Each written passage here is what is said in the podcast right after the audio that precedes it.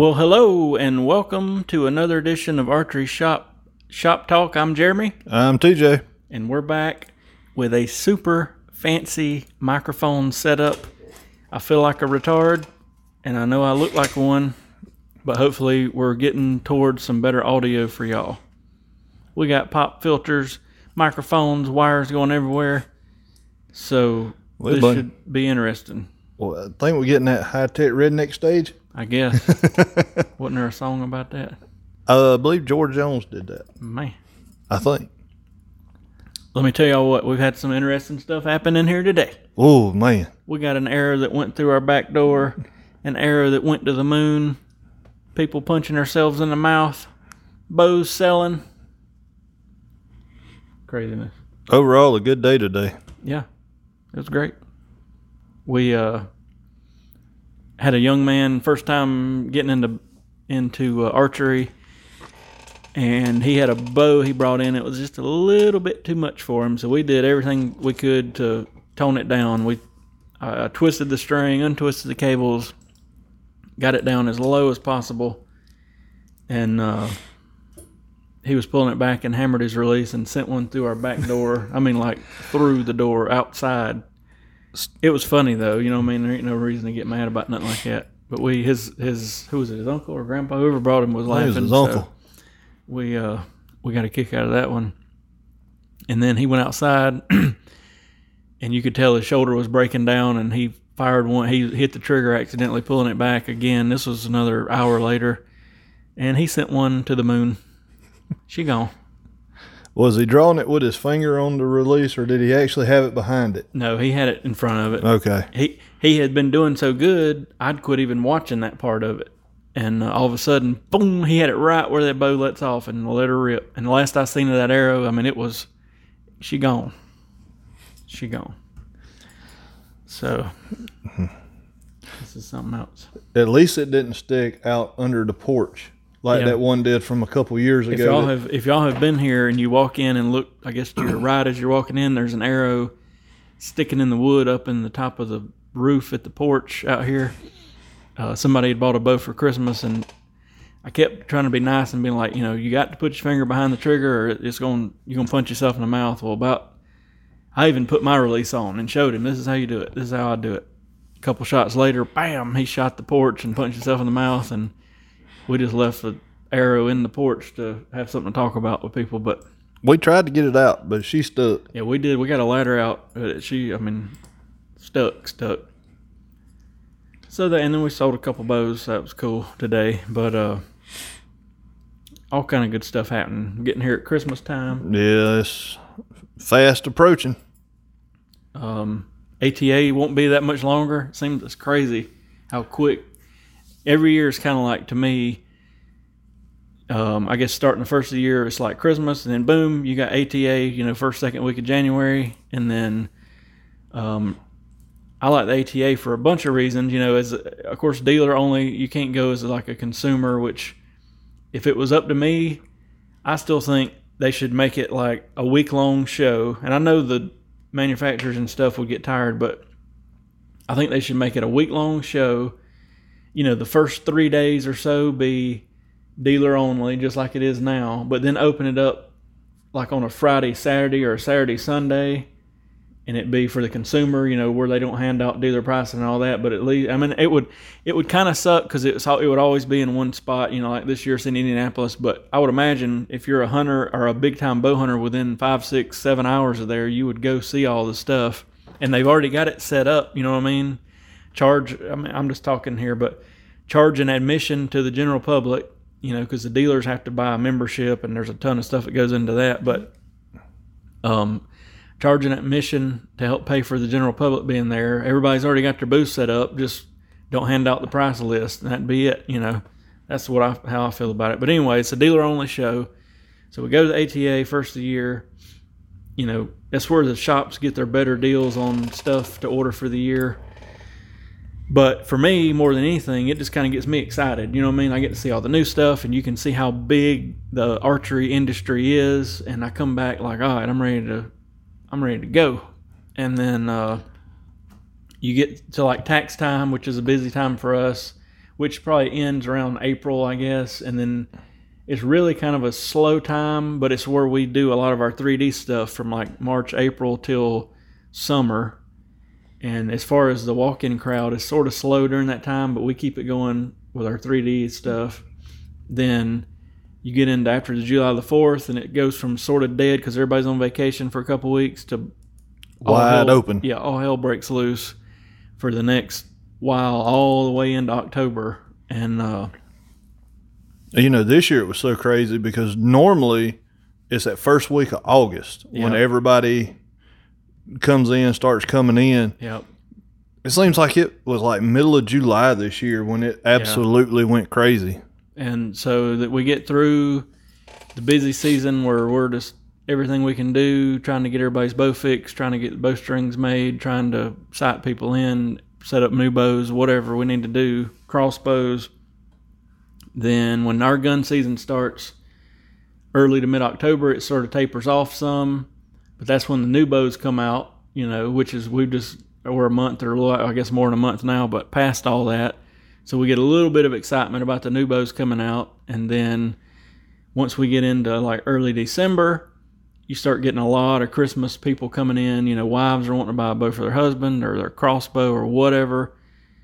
So we're in the middle of that, and that is good through kind of the end of the year. And then you know, right after Christmas, you get all the kids coming in wanting to get their new bows sighted in and worked on and draw length set, and then we start it all over again. So it's an exciting time of the year. We got a lot of new products coming in, and we'll have even more. Usually, from what sucks for a shop owner is like our goal. The new stuff comes out usually in the month of October sometimes. So, sort of the goal is you want to get rid of most of the old stuff right around October, and then there's a little couple week wait from where the old stuff's gone and you're waiting on the new stuff and people come in and they're like man y'all ain't got nothing and i hate hearing that and i'm like we just you know i just wrote a $25000 check. What do you mean we ain't got nothing? But you know it's on the way or whatever. So like um you know like a bunch of bear stuff came in the other week and it's only about half of what we ordered.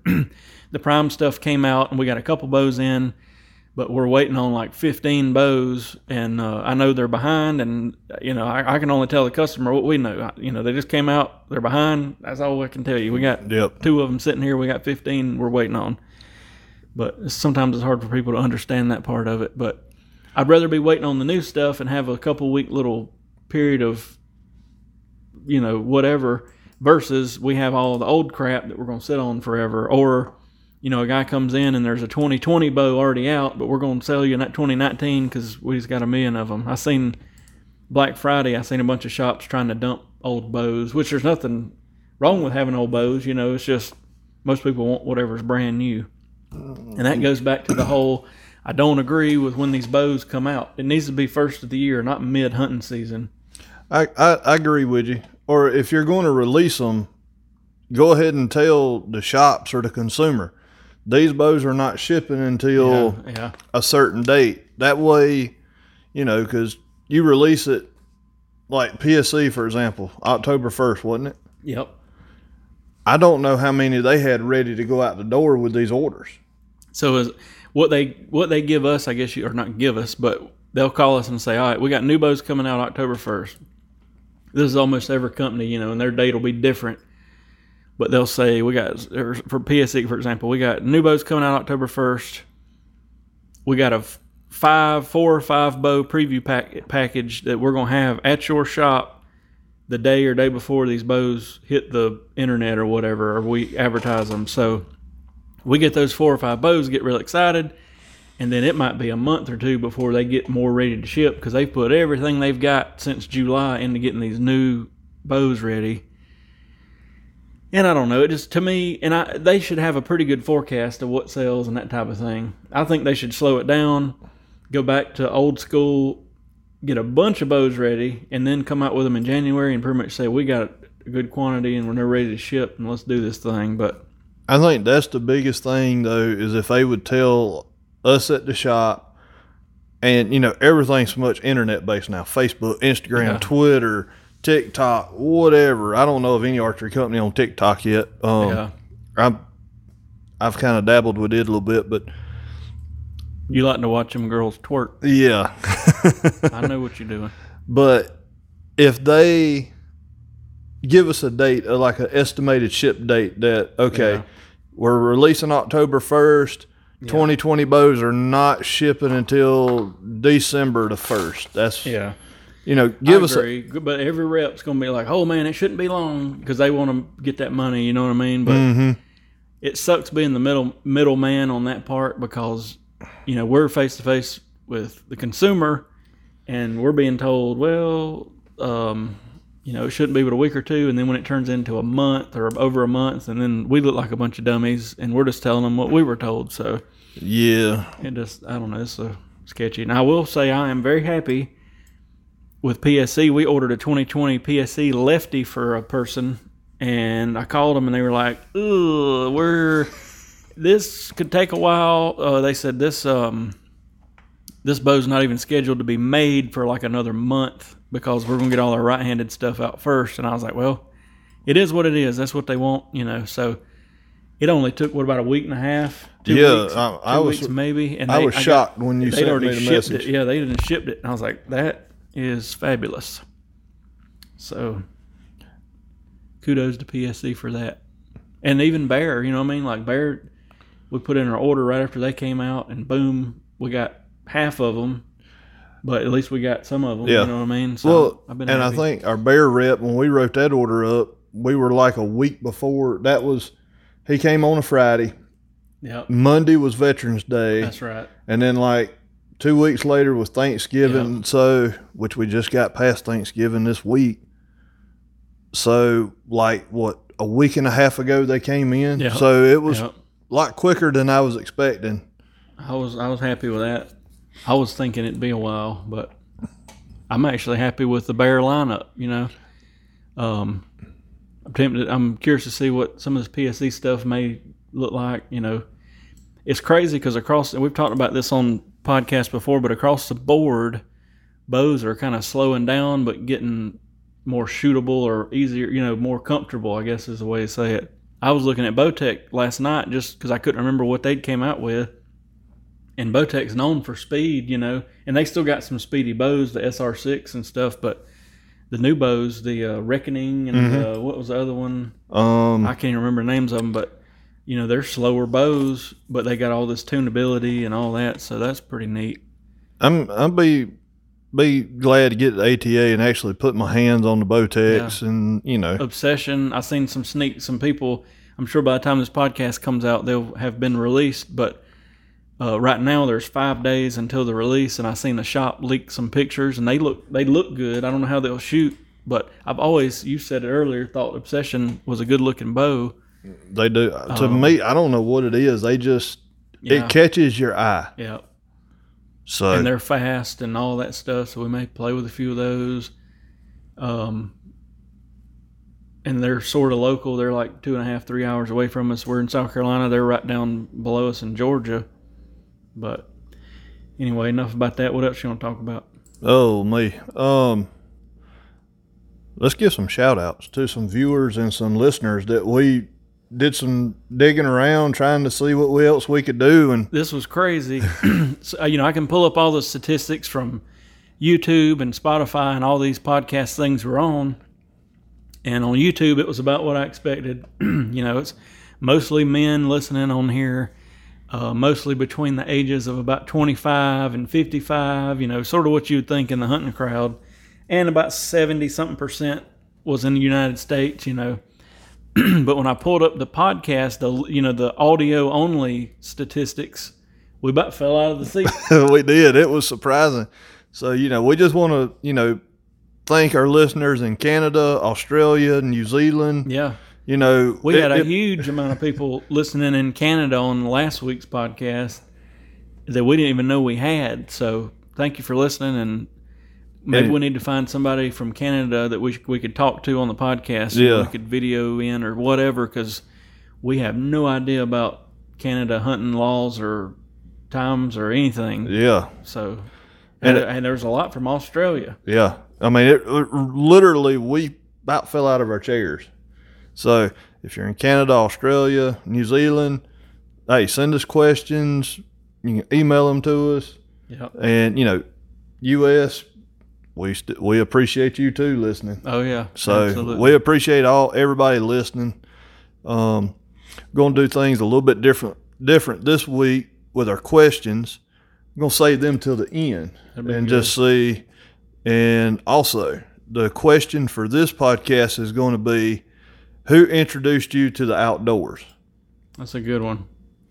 So I'll tell you. Let me tell you a story about that from me real quick. Um, my let me think of what year ninety late ninety four. Um, a guy that worked for my daddy showed up one day at, to work or whatever, and he had a a Hoyt older. It was like an early nineties Hoyt compound bow. And he was like, "Man, I bought this thing, and I am addicted to it. And I just bought it last week or week before. Y'all shoot this thing, and you know whatever." So my daddy shot it and was like, "This is pretty cool." So he went to a pawn shop the week later and bought. It's, is hanging in here a green old bear, you know, old bow, you know, teardrop style bow. So of course, I seen my daddy out there um, shooting it, and I was like, "What about me?" so they, I think, we ended up with a Browning Micro Midas first, the first one, and then Dwight up here sold Mountaineer, so I ended up with a Mountaineer, and it had like hatchet cams and was quicker. And then I don't. My daddy had another friend named Bo, uh, Bo Kelly, and I love old Bo. He's good as gold. He he died uh, last year, and I hated that. He died. Uh, somebody hit him. He was riding his motorcycle. But anyway, um, and I'd seen him about a week before that, but that's a whole nother topic. But uh, Bo went and bought a Mathews, and you know was telling Daddy about it, and it's the best, and all this stuff. So Daddy went and bought a Mathews, and it was like I remember it costing like fifteen hundred bucks or twelve hundred or what. It was a lot of money for. I think this was ninety six at this point. So of course I wanted a Mathews, and they didn't make one short enough for me at the time. So finally they came out with that Mini Max cam, and I got my Feather Max and all this stuff. But and then from there it goes. That's how I got into archery. We had we had gun hunted a little bit before that. My daddy used to hunt, I guess in the '70s, and just kind of got out of it. And then his buddies got back into it. So he, I guess, early '90s, '91, '92, '93, really is when he started kind of getting into that. But uh, anyway, that's my story. Yeah, mine's pretty much, you know, my daddy, he he got me out in the woods far back as I can remember. Anybody local listening, when you say I say Apple, but Abbeville County, you know, once you get down there, there's a bunch of dirt roads on, and it's WMA land. I can't tell you how many countless hours I've spent riding dirt roads, walking, tromping through the woods down there, and I rifle hunted all my life until I think right after me and you became friends, I got my first bow, and it was a pawn shop bow. I think everybody starts out with a pawn shop bow for some Yeah. reason, and bow hunted for a long time. Had, didn't kill any deer with it, and just like, well, I'm gonna bow hunt for two weeks, put and get my rifle out. But Yeah, I kind of stuck with it, and so we shot three. You took me to my first 3D in. It was you and Jason Long. Hmm. We went to uh, Mount Pisgah, North Carolina, and Yeah. shot up there in the snow. I didn't realize that was your first one. That was the first one I'd went to. Um, we did some indoor Yeah. at Kiwi with that first bow that I had, and then I think I had that little. I think I had a Z light Yeah, when we went on the fir- when I shot the first 3D, and I just remember I've been hooked ever since. So Yeah, I remember. Speaking of uh, tournaments, there was a store up here on 24 called the Racing Station, and in '96 they had some kind of a 20 or I don't think it was 25 target 3D shoot behind that store. And I don't even remember how we found out about it. I ended up not even taking my bow because I just got mine.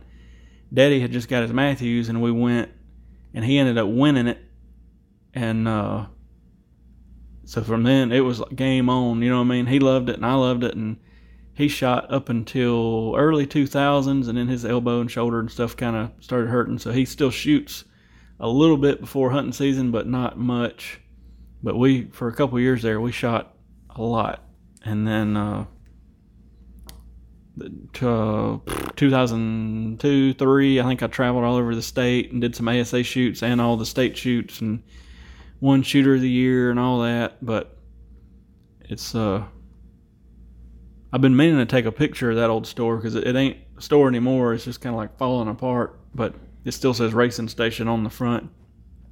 Just uh, have, but yeah, we'll be. I'll be cur- curious to hear y'all's stories of, or you know, how you got in, or who got you into hunting, that type of thing. I'm, I'm sure a lot of it's mostly your daddy did it, but uh, I'm sure there's some other stories too. Mm-hmm. But uh, we've talked about crossbows on many on previous podcasts, but I don't think we've ever kind of covered the bolt and the knot, any kind of information on the bolt or not on crossbows. And it can be a safety hazard. Yep. Had a guy come in, actually sitting down here in the floor beside me. He had bought a crossbow nock at a box store, and nothing. That's fine, but he bought the wrong nock on it, and the person that sold it to him thought it would work, but it would not. Um, Seat. yeah, it wouldn't seat right. So had it shot, we've seen people. Sh- the string will jump up above the the bolt, the arrow, and pretty much dry fire it. You know what I mean? Um, but it, usually you have a flat nock and a moon nock. There's only a few crossbows that use that flat nock, and it's older older ones now.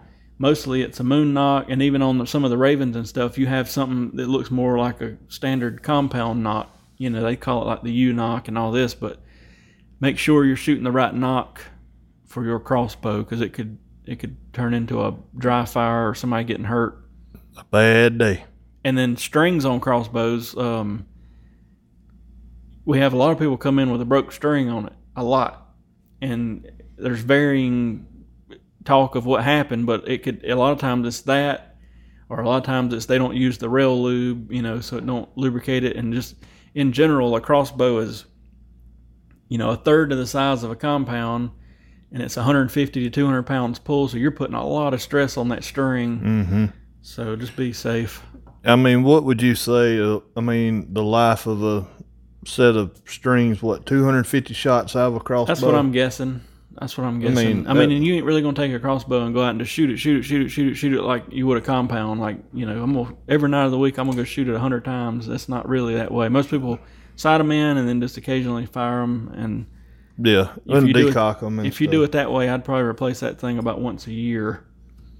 But anyway, those nocks sometimes can get sketchy. Yeah, just be sure you get the right nock. I know a lot of like Black Eagle with their executioners, they put Both of them. they put I think there's three nocks. It comes with like a U nock in it, a the half moon, hmm and then the flat back on them. But you know, so just make sure you get the right ones.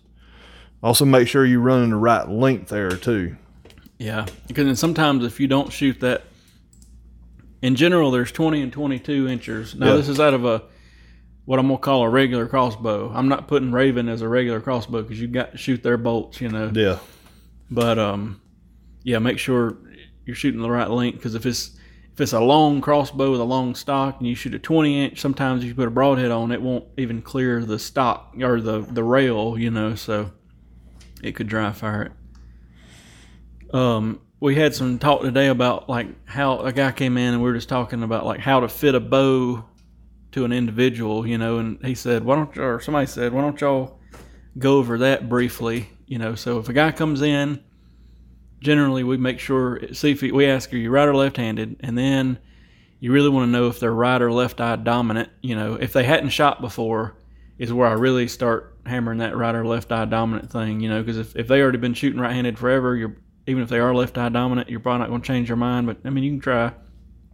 So, uh, you know, the easy way to do that is like to hold your thumb out in front of you and then close one eye at a time. And which, you know, like if I close my left eye, my thumb pretty much stays where it's at. But if I close my uh, right eye, it jumps over. So my right eye is dominant anyway. And then there's a triangle method and all this stuff. But uh, check their dominant eye, you know, right or left handed bow. Then, you know, what kind of poundage have you shot before? Okay, if yeah, if yes, what poundage do you like? And most hunting folks are between 60 and 70, but if they're brand new, you know, we might be looking at 50 to 60. And a lot of bows will kind of go from 55 to 70 roughly. Yeah. And then we measure their draw length. And to me, the easiest way to do that, there's a thousand ways to do it. Let me quickly tell you all of them. Number one, okay, no, nah, but um, I measure wingspan birdie to birdie, divide it by 2.5, and 99% of the time that puts you real close. You cannot. We've also got a, a test bow with a draw length arrow in it, but to me, that little bit of resistance, they're wanting to creep forward, and it ends up usually showing that the draw length is short. Short, yeah. And then you can also have them make a fist and put it up against like a wall and measure from the wall to the corner of their mouth. But again, according to how they're standing, that can change a lot. But wingspan is wingspan, so that to me gets it cl- real close, half inch close. You know, you know, within a half inch. Um. So then we know kind of what poundage. So generally at that point, we already have talked about you know what kind of price. You know, we ain't gonna if somebody's wanting to spend five hundred dollars on a bow, we ain't gonna try to cram a thousand dollar bow down their throat, and we never have, even in our whole history in archery. But all right, so we'll get you know a bow in that price range that we think would be a pretty good fit. We'll get the draw length set, get the poundage set, all that type of thing. Let them shoot it a time or two, you know. And if we got multiple bows in that price range, we'll you know what do you think about this one? If they want to shoot it, we set it up. Um, and on a side note, a lot of people don't realize, you know 70, 75% of people coming here wanting to look at bows and shoot bows and we spend, you know, a good bit of time letting them do it and we're happy to do that, but they don't they're not there to buy a bow that day. You know I mean? There's a lot of time that goes into and usually they come back, but it's just, you know, there's a lot of time that goes into that sort of thing. And hopefully you've got a shop near you that will take the time, you know, not just be like, well, it's on 30. I know you're 27. You might rip your arm off, but at least you can see what it feels like. You know, I now understand if it's like a draw a specific cam or something, but if it's got a module, surely somebody will set it for you.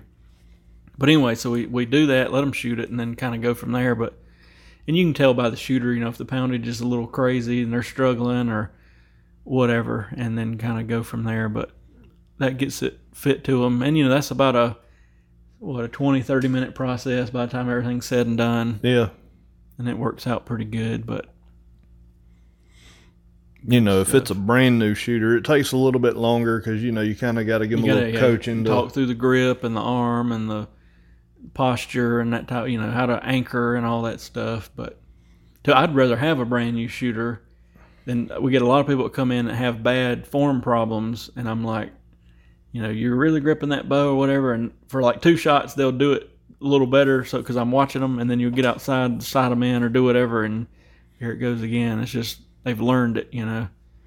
And that's what i really like about being where we are. Uh, if, if you're around here you've probably been to the shop but if you're not we're probably 10 minutes kind of off the beaten path from town but we can sh- we got a 100 yard outdoor range.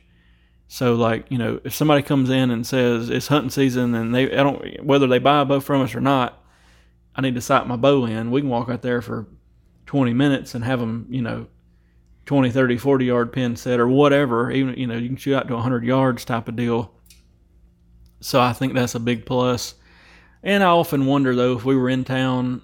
My thing is, you know, shops that are in town usually uh, around here don't have an indoor range, so it's literally they're just bolting stuff on the bow and handing it to them and saying, "Well, you know, have good luck when you get home," pretty much. And that's I don't like that. I don't at least get them a twenty yard somehow. But anyway, I'm, even though we're off the beaten path, I feel like we got a huge advantage having the range to be able to set people up. But that's a whole nother topic. yeah, it is.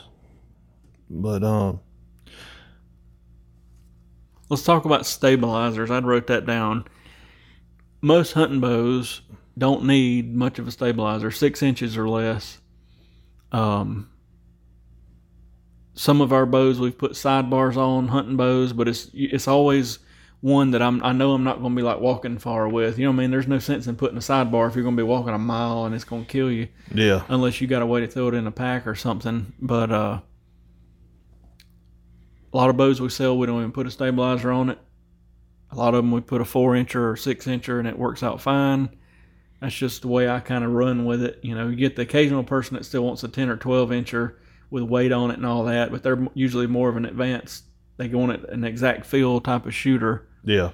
just like our sidebars. You know, my, when we had our bows hanging here with the sidebar, a lot of people were kind of like, "Do you really need that?" And we're like, "Nope, it just helps us." You know. Yeah. I mean, a lot of people ain't running same setups we did with sights and everything. Yeah. So, I mean, Well, and the stabilizer is not really as much for vibration dampening as it once was. It's more for the balance of the bow, the stabilization of the bow. yep. Um, you know, the more stuff you bolt on a bow, the more places there are for vibration to go. You know, even the smoothest of bows, you put the sight and the rest and the this and that on it, and you can tell that it absorbs more of the of the shock and stuff. But so it's just a big. That's what I always tell people. It's preference, and I'll look at what bow they got, and unless it's an older bow that might need something big and bulky or bulkier, like an eight or ten incher or twelve incher to kind of take out some vibration, I'm always like six incher or a little doinker or something small. You know what I mean? Yeah. Just something small.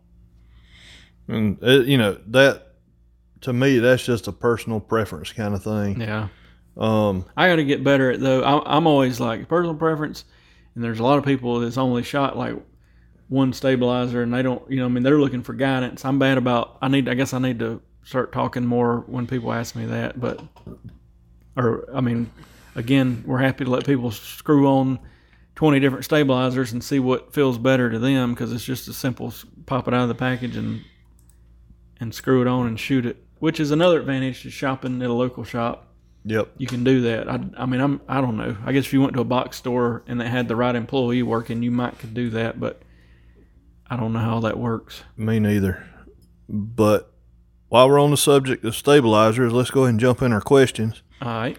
Um, what's a good target stabilizer setup, length, and weight? And this comes from Texture. Looks like five one three is what I got. Um, if I was going to set somebody up, just he walked in and said, "I got this bow. I want to." I want, he said, "Target stabilizer." Yeah, and I want to set up a target stabilizer. Never shot one before, or whatever. I would probably just out of the box set him up with about a 28 inch front bar, and I don't know, according to how big a boy he is, a 12 or 15 inch sidebar.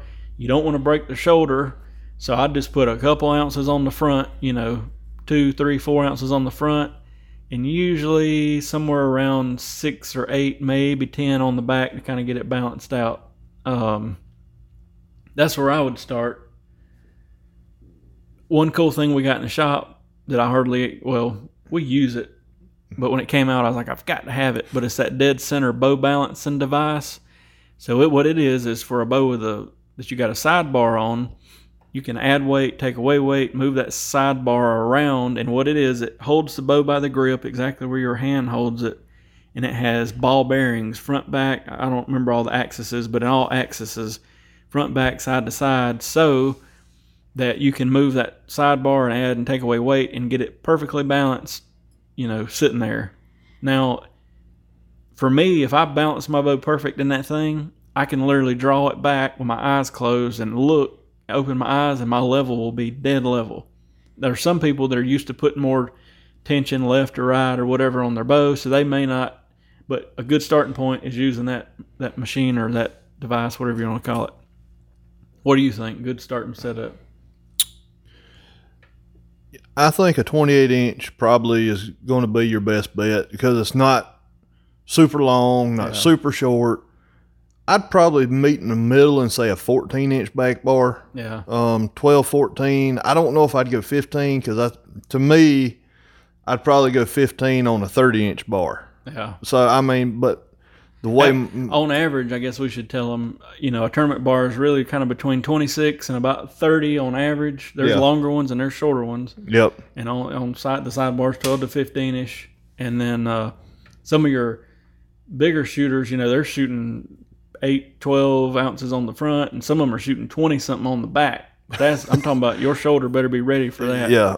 I, I got eight ounce. I think I've got eight ounces on my back, no front weight, yeah i've shot like that before and had good luck but right My- now i'm shooting a 28 inch bar i've got 8 on the front because i i don't know i tested it and i thought it was stupid because i don't like that much front weight and i held better And I've got like uh, I got a lot on the back, not twenty something, but I've, I think I've got twelve or sixteen on the back right now. But that's just what I'm playing with.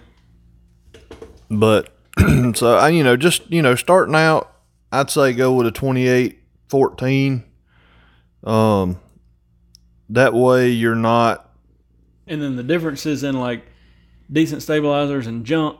We had a guy bring in some Chinese crap one time, and like when he shot, the thing bounced like Yeah. the, a long bar that's not that great. When you shoot it, that thing's like boom, boom, boom, boom, and uh, Easy better bars are, are don't do that. I mean, they might do it a tad, but it's not like it's going to fly your hand bad.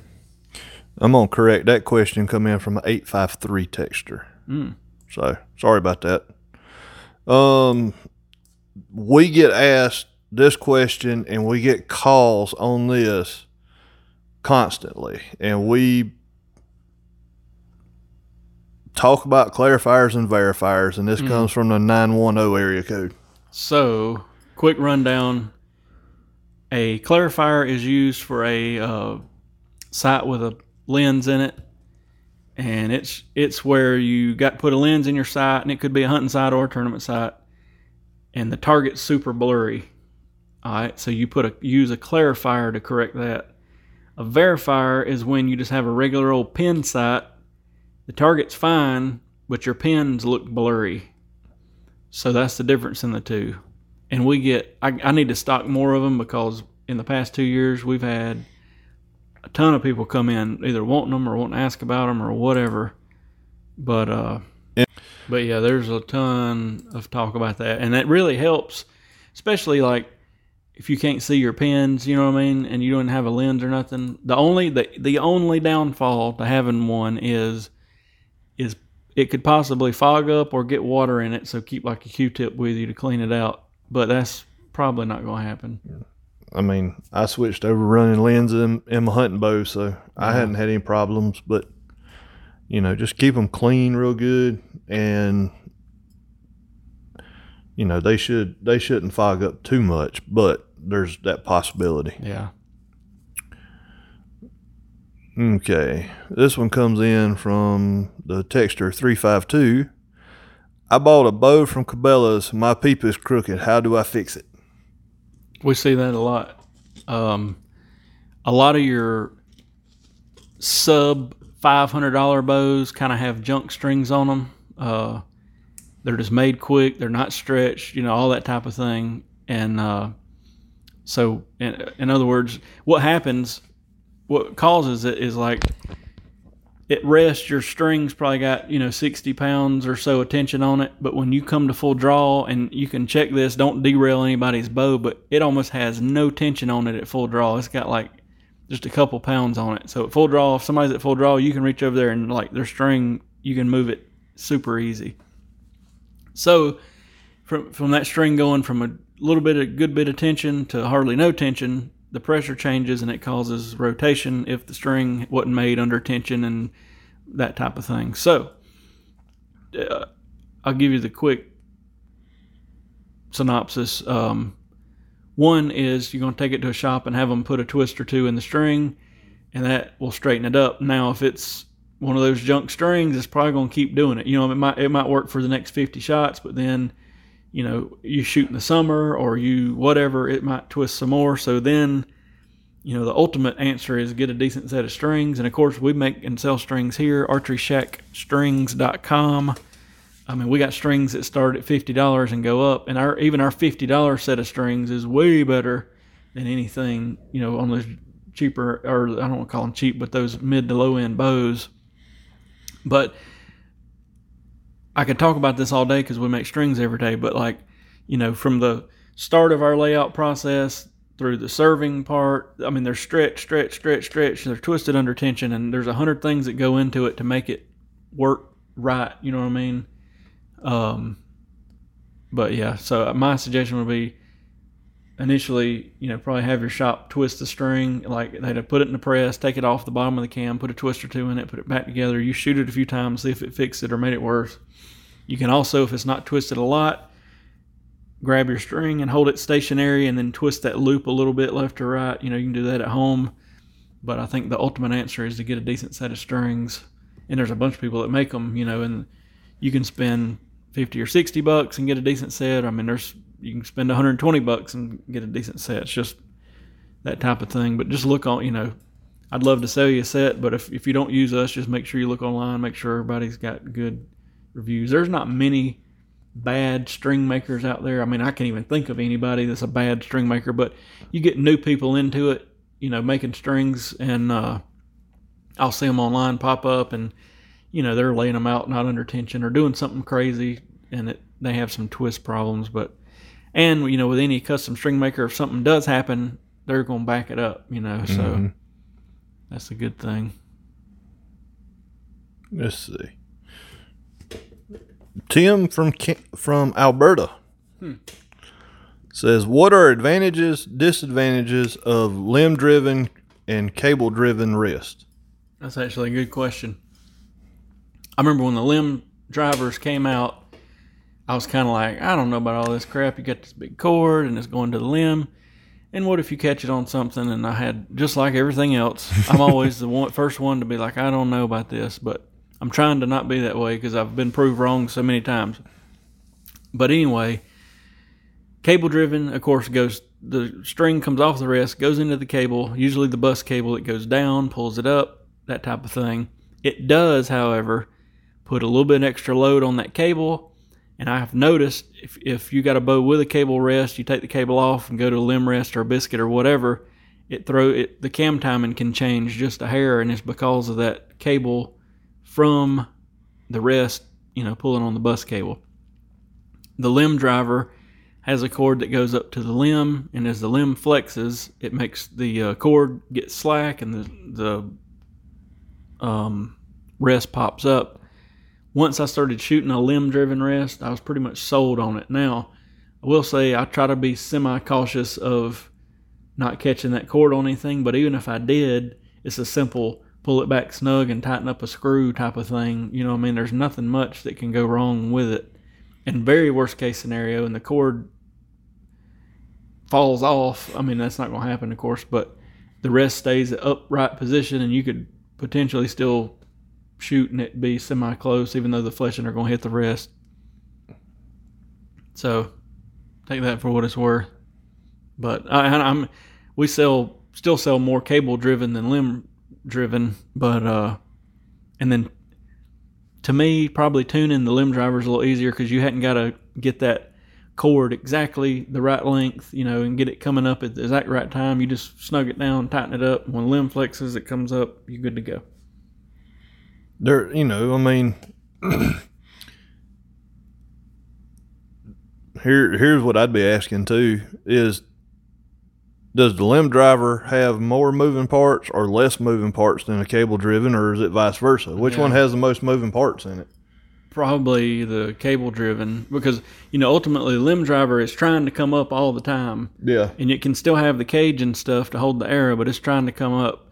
The cable driven has a bunch of internal mechanisms to where you can cock it. Most of them you can cock it up and it stays there, but then when you pull it back, there's actually if you've ever took a, a lot of the drop away, there's a little square part that pulls down and then releases the tension of the rest so that it comes on up further and drops when you shoot. So there's more internal moving stuff as a rule of thumb, not on every one. I mean, like we're both, or you're, I think you're, have you got the Trinity? no, I'm running the just the original limb Okay. driver on my. I got that Trinity uh, Hamskea rest on mine, and it's badass, but it does have like three ball bearings and all this in it, you know, so it's sort of fancy, but um, it still don't have as much internal stuff as some of the cable driven stuff. But either one worked just fine. You know, we've had our actually we've had a few problems with with limb driven and cable driven through the years, but it's nothing like it's not. It's generally not one specific problem or one specific manufacturer. It's just you know, it's just it is what it is. It's man made. Yeah. I mean, anything can happen. And I wonder if, if he's if he's bow hunting in Alberta. I know it gets cold up there. Yeah, And you know, we've heard you know, we've had people come in the shop to hunt Indiana, Ohio, Illinois, yeah, and they won't even touch a drop away rest. Yeah. And they say because it freezes up up there. yeah. even Whisker Biscuit, I guess they still make it. I know they did back in the day. They made a spray called No Snow that you'd spray on that biscuit and it would make it not ice up, you know. But- so I mean, that's just something also to think about too. That's Yeah. another thing to throw in the mix if you're I don't, a, I don't know anything about. I mean, neither. Like, I've never hunted or I've never had to deal with hunting in super duper duper cold weather, so no idea. Next one we got is from Jason D on Facebook. How many turns can I take off my limb bolts? According to the bow, some bows you can only take like three off. Some bows you can take 13 off. Some bows you can completely let out till the string relaxes and change the string without a press. So you just got to know what model it is, you know. L- on average now i'm saying on average there's bows you can't do this but most bows you can take four turns off of safely um, and then there's a lot more that you can take six or seven off there's a few like some of the super adjustable diamonds and PSEs and all that you can go 13 turns or more off and there's a couple you just let them off some of the older Bowtechs you could take the bolt all the way out change the dang string out if you wanted to and then crank them all the way back in it's a lot of work, but it works. If you don't, I mean, most bows come with an owner manual. I know some of them don't anymore, Well, you can but find it on online, internet, you know, just check online. If it's a, don't know what bow you got, Jason, but if you've got a, a PSE, I know some of those you can take 13 turns out of the limb pocket or off the limb bolt. So, you know, just if it's a PSE, just go to Google and you'll be able to find what you need. Yep. And then last question I got is from Tony on Archery Talk. Best bow press for the DIY archer. It's a good one. Um, I actually, I've, I've, I get asked this a little bit. I guess it's according to if you want like full blown press or if it can be portable. Um, if I was going, if you if you want like a full blown bow press, probably that last chance EZ Green's the way to go. You know, they're about four hundred bucks or a little more, and it's a full blown do whatever you want to do bow press. It will not press a crossbow, but other than that, and it won't press. You know, the Hoyts have to have the special fingers but it'll the newer Hoyts, like within the past three year Hoyts. Uh, it's a good one, but there's also that Cinem press. You know, it's like a portable rope style press, and it's what about a hundred bucks or so. I think so. definitely look it up. You know, it'd be a great one. Pack. Yeah, Throw put, your you pack. put in your pack, or if you're just tinkering around at home, some it'd be perfect. You know, they still make the Bowmaster. It's even cheaper than that. I think it's a little more complicated. You got to crank and do all this stuff. That Cinema, you just pull some cords and boom, it's pressed. But those are sort of your your options, kind of up to four hundred dollars. You know, and then you can spend a lot more than that. But You know, the, just the good thing about the last chance is they make now make that draw board add on. So like you could get the last chance and then for another whatever I don't know how much it is 150 bucks maybe you can get that draw board and you can do like you can really tune some stuff with that. But if you're not into all that, then that Cinema or even the Bowmaster, you know, for 100 bucks uh, around that price.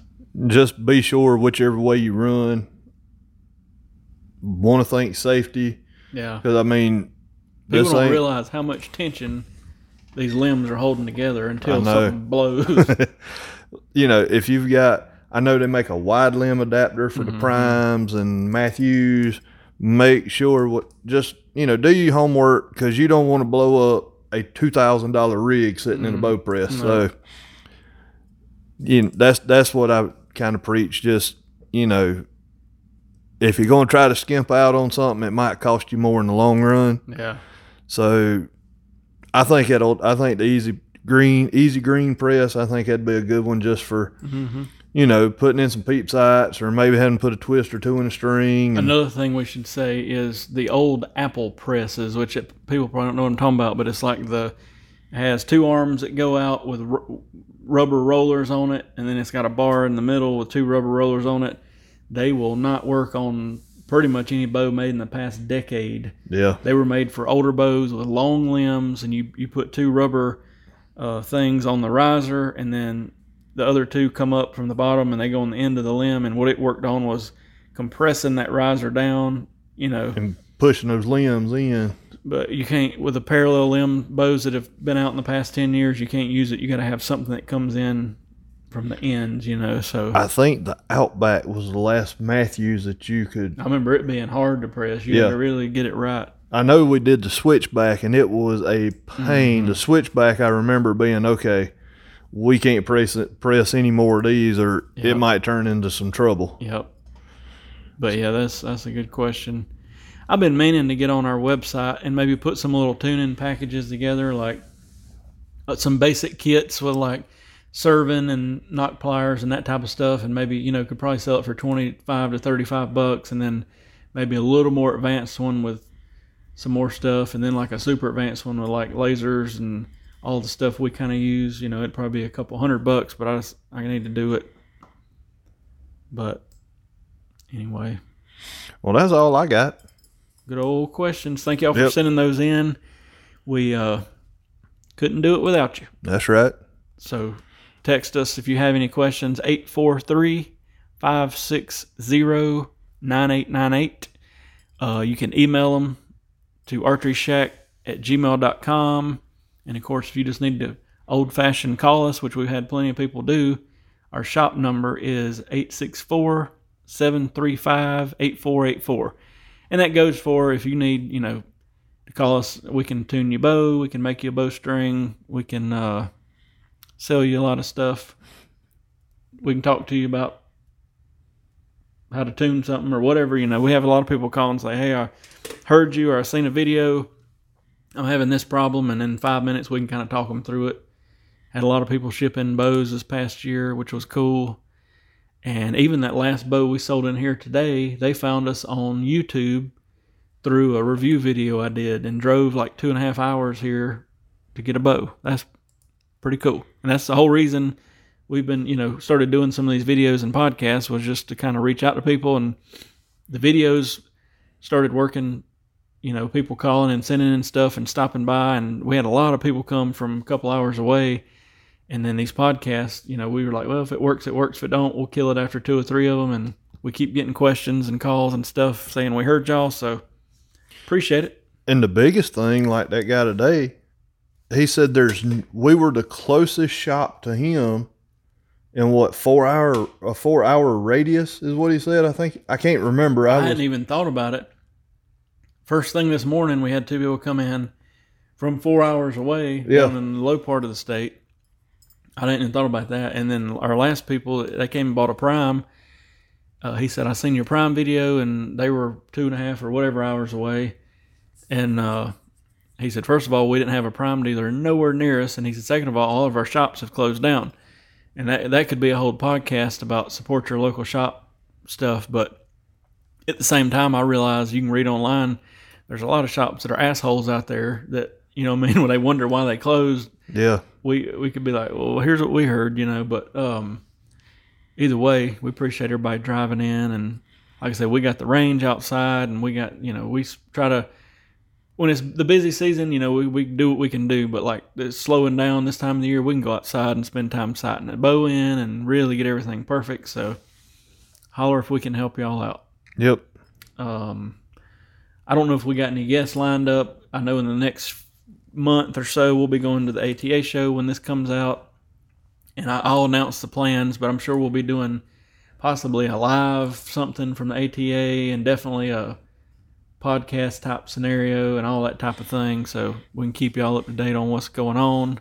Please hit the subscribe button for us. Yeah, I needed to talk about that too. We uh, we've gained like 150 subscribers in the last month on YouTube. If you're listening or watching on YouTube, we're trying to hit a thousand because YouTube changed the rules on us to where we can't do a live video on a mobile device, which is usually how I do it. If I go live on something, you got to have a thousand subscribers to do it.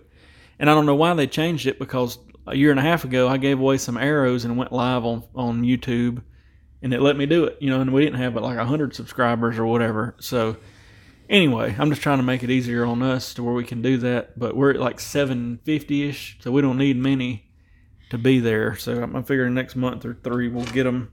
Um, and when we have different videos, kind of go viral, kind of like that Prime review when we first got that new Prime in. I mean, it Yeah. got like 5,000 views in a week or something. So that helps a lot. But uh, anyway, yeah, subscribe if you're not already, and uh, we appreciate that. And if you're listening on, you know, one of these podcast uh, audio only things, thank you for that too. Yep. I I've I used to listen to podcasts on like you know Spotify or whatever, but now a lot of times it's just on YouTube because I can kind of see what you know. Even if I'm just riding down the road, I can occasionally glance and see what's going on on the video. And I know it's just us sitting here about like a bunch of bums, but still pretty cool. yep. But anyway, we'll get off here and leave y'all alone for this week. Thank you for listening, and we'll talk to y'all later. See y'all next week.